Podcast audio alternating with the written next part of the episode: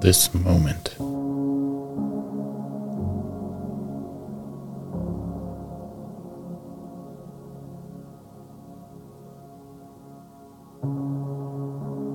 I am becoming,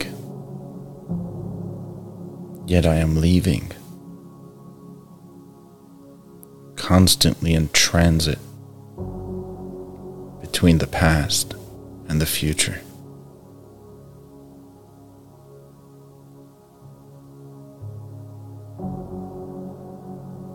I can dwell on the past, on the loss of what was. Or I can dream of the future, try to map out my path.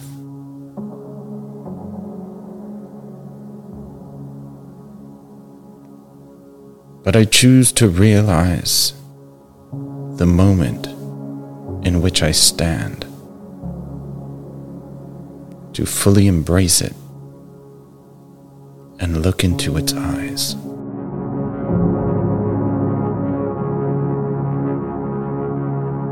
Thanks for starting your day with hammock readings. And we look forward to seeing you again tomorrow.